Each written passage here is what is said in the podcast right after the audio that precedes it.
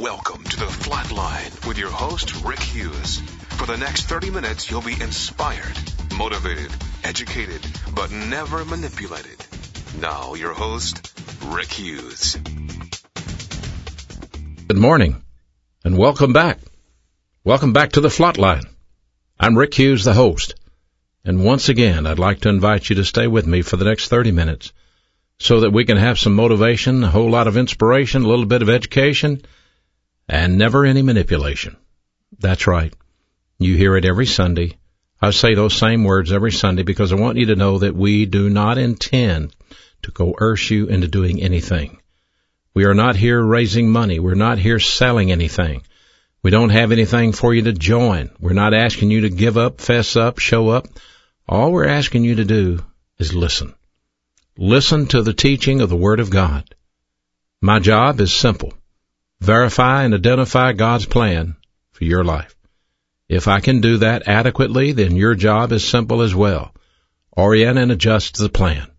That's up to you. That's really up to you. It's your choice. But I know what my job is. And every Sunday I come here to this radio show, presenting this information, praying, asking God to use it in your life. I really do appreciate the many emails, the letters, the different correspondence that I hear from people. Even out west, we have shows in Cheyenne, we have shows in Amarillo, we have shows in Tucson, we have shows in California, we have shows in Alabama, we have shows in New York. I appreciate all of the correspondence. Anytime you'd like to contact me, you can always go to the website and go to RickHughesMinistries.org. That's RickHughesMinistries.org on the World Wide Web. And from the website, you can order study material, you can listen to the various radio shows that are posted there, or you can send us an email and contact us. If you don't have that and you'd like to just simply write us a letter, or ask a question, or send a thought or of appreciation, don't send money. I'm not asking you for that. But if you'd like to contact us, simply write to Rick Hughes, Rick Hughes Ministries. And our address is pretty simple. It's P.O. Box 100. P.O. Box 100. And I live in the major metropolitan area of Cropwell, Alabama. Cropwell. Just like it sounds. C-R-O-P-W-U-E-L-L. Cropwell, Alabama. Our zip code here is 35054. 35054. And we'll get your letter. And we'll respond. But thank you for giving me your time. Thank you for listening. Many of you tune in every Sunday and listen faithfully, and I appreciate your trust and the honor that you bestow upon me by listening to this radio show. We've been going over the 10 unique problem-solving devices. We're into almost 350 hours of this radio show. 350 shows, not hours, but 350 shows. That's 350 different Sundays. And you can consider how many years that is. That's a lot. And every now and then I like to go over these 10 unique problem-solving devices that make up the flatline in your soul. Because the whole premise of this show has always been that adversity is inevitable and stress is optional. I have told you that over and over again. I've told you that adversity is what circumstances do to you, and stress is what you do to yourself. And I remind you that as a believer in Jesus Christ, you cannot control your circumstances, but you can control the results of that. You can't control the weather. You can't control politics, but you can control how you react or respond to these things. And that's really the key. Because if you learn to respond to the adverse situations that come into your life, then you can use the tremendous problem-solving devices.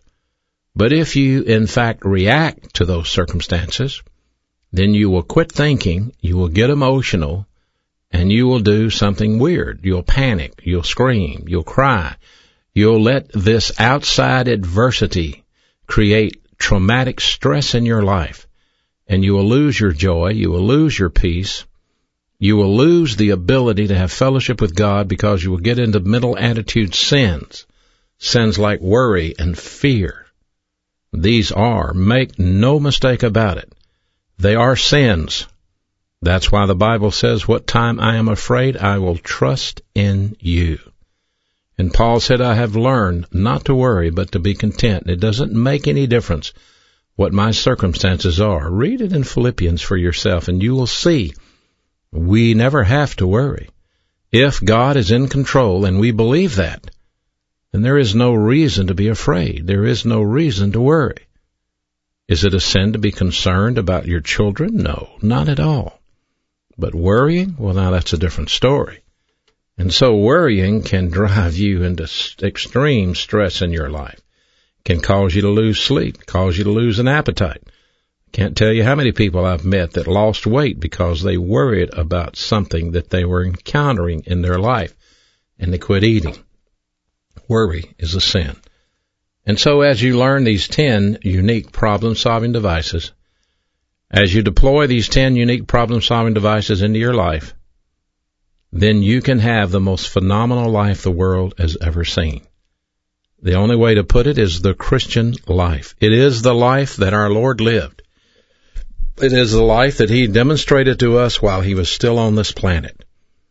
He lived the very life we can live. As a man, he came. He walked among us. Now, as a man, he never sinned, so obviously he did not have to rebound his sin.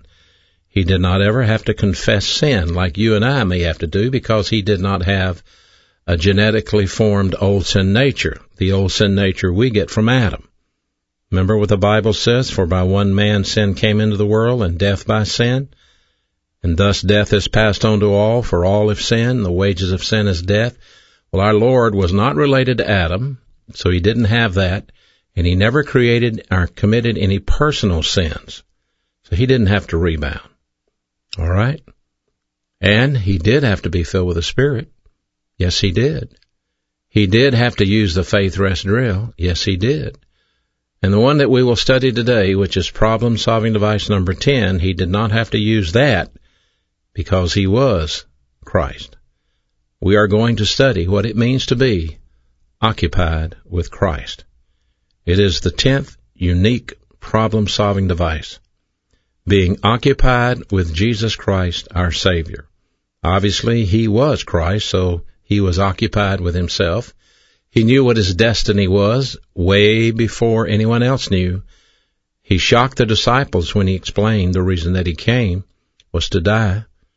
And he shocked the religious crowd around Palestine when he said that he was the Son of God, that he had been sent as their Messiah, and they did not believe it.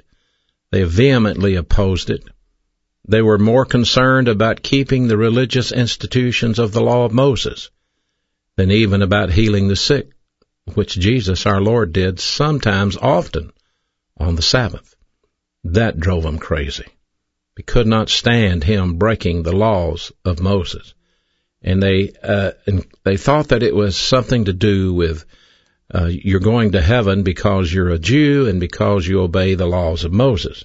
And that's never true. You don't go to heaven because you're a Jew, and you don't go to heaven because you obey the law of Moses.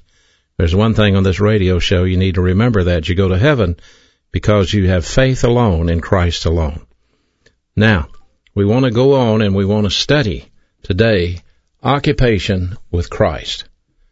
The Bible makes it clear in... Well, we could start with, for example, we could start with Romans, and we could start, let's go right here. Let's start in Romans 14, and let's talk about where the Bible says that we should put on Christ. Putting on Christ. What does it mean, putting on Christ? Putting on Christ is to be occupied with the Lord Jesus Christ, that we live as he lived, that we think as he thought. All right? Put on, actually it's Romans 13:14 is the verse I'm trying to say. My mind was sitting here spinning, thinking, what did I just say? Romans 13:14.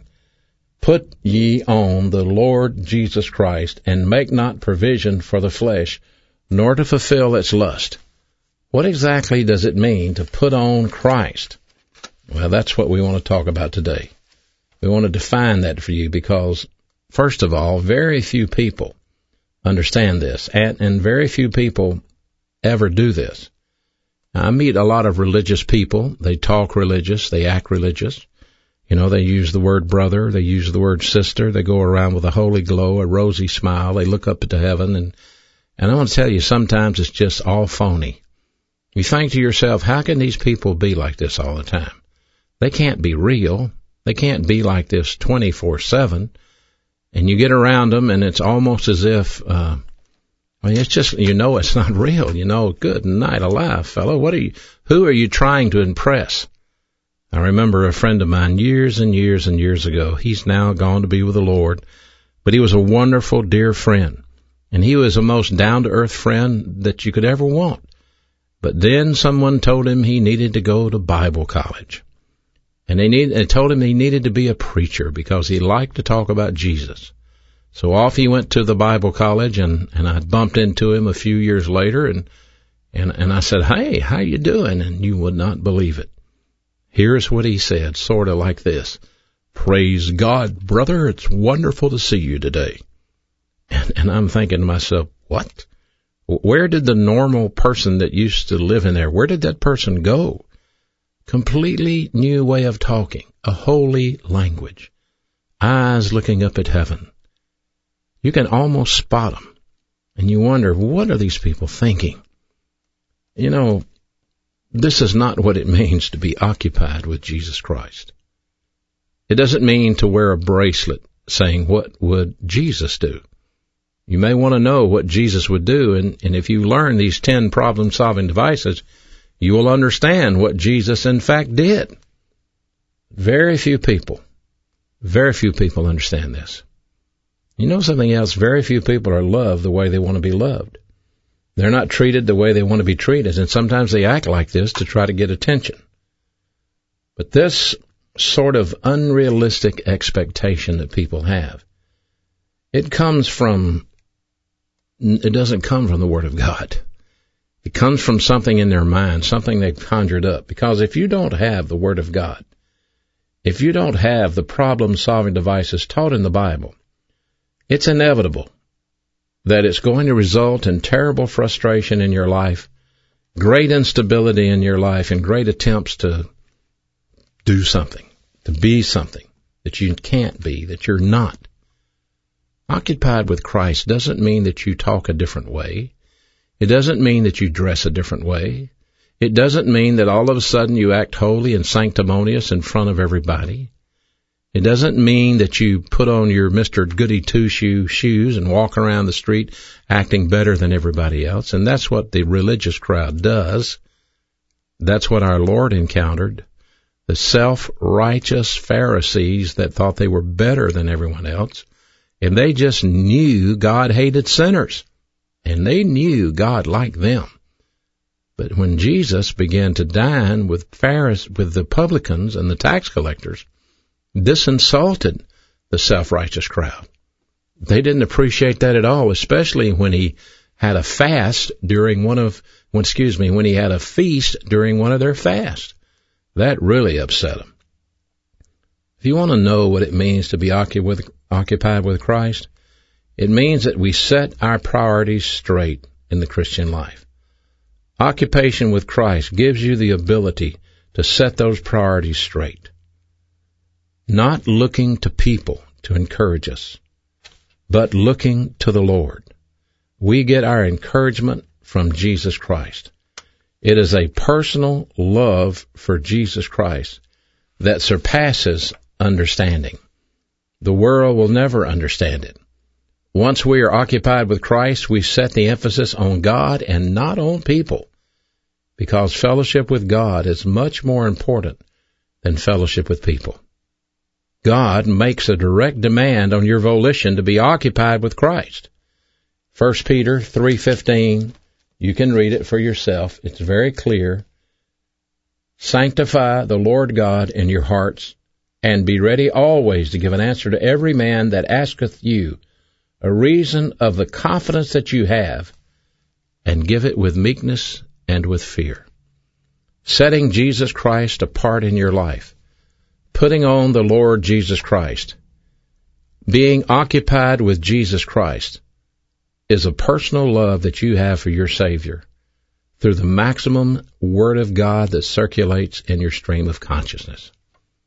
What did Jesus say? Come unto me, all you that labor and are heavy laden, and I'll give you rest. Did he say, take my yoke upon you and learn of me? Learn of me. Do you hear those words? Learn of me. My yoke is easy and my burden is light. You will never understand the yoke until you learn what it means to be occupied with Jesus Christ. The Bible clearly says that this is the love of God, that we keep his mandates, and his mandates are not grievous. They're not hard. It's not as if God is going to ask you to do something that you cannot do. All God simply asks is that you love him and that you love his Son. That's all. Loving Jesus Christ is being occupied with Christ. He becomes your role model. You know, 1 Peter 1:8 says, even though you have not seen him, you love him. And though you do not see him now, you believe in him. And you greatly rejoice with inexpressible happiness and full of glory. Hebrews 12:2 says we concentrate on Jesus, the author and the finisher of our faith. We put our eyes on Christ. We look at him. Now, listen. Being occupied with Christ means that we think like he thought. If you're going to think like he thought, you must understand what Philippians says. Let this mind be in you that was also in Christ Jesus. Philippians 2:5. The Bible goes on to say he humbled himself. Humility is a trait of the Lord Jesus Christ. And humility is a trait of any mature believer. Any believer who's occupied with Christ is not going to be living under the arrogant skills. The arrogant skills include self-justification, self-deception, self-absorption. Jesus Christ did not live like this. And as a Christian, you cannot do it either. If you're going to be occupied with Christ, you must understand that humility is simply teachability. And humility requires this from you. This is what God requires from you, that you obey me, and my mandates are not grievous. If you want to obey God, let's start with this verse. Grow in the grace and the knowledge of your Lord and Savior, Jesus Christ. Grow. That's a mandate. That's not a request. That's a mandate from God. How much have you grown spiritually? If we put it into terms like that, a physical baby must grow to maturity. A spiritual baby must grow to maturity. The physical baby eats food. The spiritual baby eats the Word of God. The writer of Hebrews says in Hebrews 5:11 through 16, you're still babies. I can't give you meat. You don't want it. You're dull of hearing. You won't pay attention. You don't want to learn it. Read it for yourself. It's straightforward from the Word of God, Hebrews 5:11 through 16. The writer said, look, there's a lot of things I'd like to teach you, but I can't because you still need milk. That means you're still a baby on the bottle. You can't digest a steak. Learning the Word of God, becoming a mature believer, means that you can digest a steak, that you can listen to somebody teach the Word of God for more than 5 minutes and not fall asleep, and not daydream, and not let your mind wander. Becoming a mature believer means that you can concentrate and focus on the plan of God for your life, that you have the mind of Christ. Paul wrote it this way in Romans 12:3, stop thinking of yourself in terms of arrogance, but think in terms of humility, as God has assigned to each one of us a standard of thinking from his Word. Learning to think divine viewpoint is being occupied with Christ. He thought divine viewpoint. He operated under God's plan. He used the faith rest drill. Matthew 4, when our Lord was taken into the wilderness by means of the Holy Spirit to be tested, and Satan came against him 3 times. Every time, Jesus Christ, the anointed Son of God, quoted Scripture. That was using the faith rest drill, standing behind the promises of God. You cannot be occupied with Christ if you don't use the faith rest drill. You cannot be occupied with Christ if you don't learn to think like he thought. You know, you can't see him. You can't touch him. But you know he's real. And you know one day you're going to meet him face to face. But being occupied with Christ is a personal love for him through the maximum doctrine that circulates in your stream of consciousness. You have inside of your brain a stream of consciousness. And that thing is like a river. It's always flowing. Have you ever seen what flows down the river after a storm? Logs and trash and debris. Well, that's what sin does. It clutters up our thinking. The debris flows. But when we're occupied with Christ, the river's clear, and the river flows steadily and gently through. When we have doctrine in our memory center, when we have it in our brain, when we learn these 10 problem-solving devices, then we can recall it when we need it. We don't operate under emotions. Being occupied with Christ is not living emotionally charged Christian life. Jesus Christ, our Savior, did not operate on emotions. The Bible doesn't say, let these emotions be in you that were also in Christ Jesus. One of the ways that you can tell people don't know what they're talking about is if they get all emotional, and that's all they want to talk about in terms of the spiritual life is emotion, getting high for Jesus. That's not being occupied with Christ. You may get high, you may sing a song, you may worship him, but that's not how you grow. That's worship. That's one thing, yes. But growing is you being still and listening as somebody opens the bread of life and teaches the Bible to you, so that you can learn to think like he thought and be occupied with the mind of Christ, that you can put on Christ, that you can think like he thought. You develop vocabulary storage inside of your mind. That means that you have memory and expression. You can remember Scripture. You can express what you remember by what you say. It means that you have a conscience where your norms and standards are. And these norms and standards protect you. They guide you. They are a ready alert system so that when you begin to violate a principle of the protocol plan of God, that red alert system, the alarms go off and your conscience screams at you and says these words, do not do it, do not do it, do not do it. Now you have to make a decision. Do I want to be occupied with Christ, or do I want to put all of that aside and let the lust of my flesh control me? You have a momentum department. This is the mirror in your soul. This reflects where you are, where you're going. All of those 10 unique problem-solving devices moving together in your life. And here all of it comes together with wisdom. Occupied with Christ means you have wisdom. Sophia is the Greek word wisdom. This means that you have wealth with capacity, you have values, you have integrity, you have loyalty. Wisdom is one of the greatest gifts that God gives to us. Wisdom and understanding come from the Word of God. And if there was one thing that Jesus Christ our Lord had, it was wisdom. You're going to be occupied with Christ, you're going to have that same wisdom. For you to have the capacity to love someone who's invisible requires a tremendous amount of information in your soul, or else it's just purely emotional. Unless you know him, unless you understand him, it's purely emotional. What if he doesn't look like what you thought he looked like? What if he doesn't pay the same attention to you that the preacher pays to you? You know, you love it when the preacher calls your name, when the preacher comes to see you and visit you, when the preacher pats you on the back and tells you what a great Christian you are and thank you for your gift. But what if Jesus doesn't do that? What if he doesn't pat you on the back? And what if he doesn't call your name out in front of everyone else? What if he knows that that's what you're living for, that you live for the attention of others? You have to learn what he's like. You must learn that, or you'll never love him. If you're going to love the invisible Lord Jesus Christ, you will make a role model out of him. Not a role model out of some athlete, not a role model out of some Sunday school teacher, but a role model of Jesus Christ.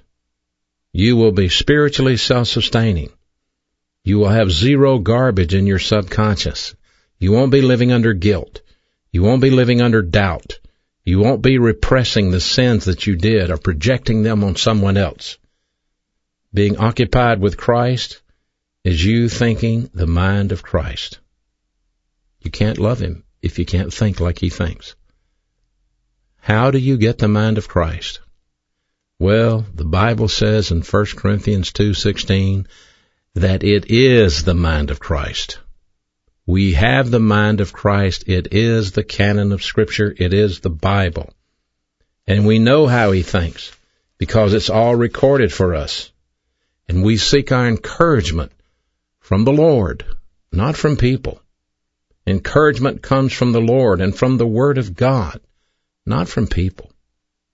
You see, at spiritual maturity, when you become the man or the woman that God wants you to be, you will cease to depend on people, and you will depend on God, and you will make a role model out of Jesus Christ. You will want to reproduce Christ in your life.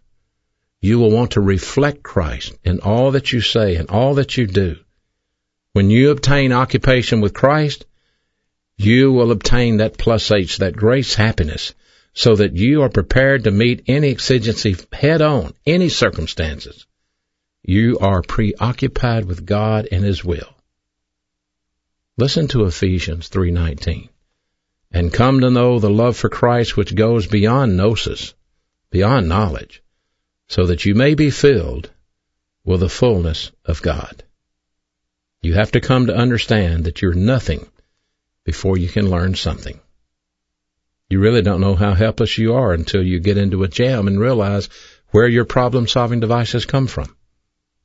Occupation with Jesus Christ is a wonderful problem-solving device because you know he loves you, you know you love him, and you know he would never hang you out to dry.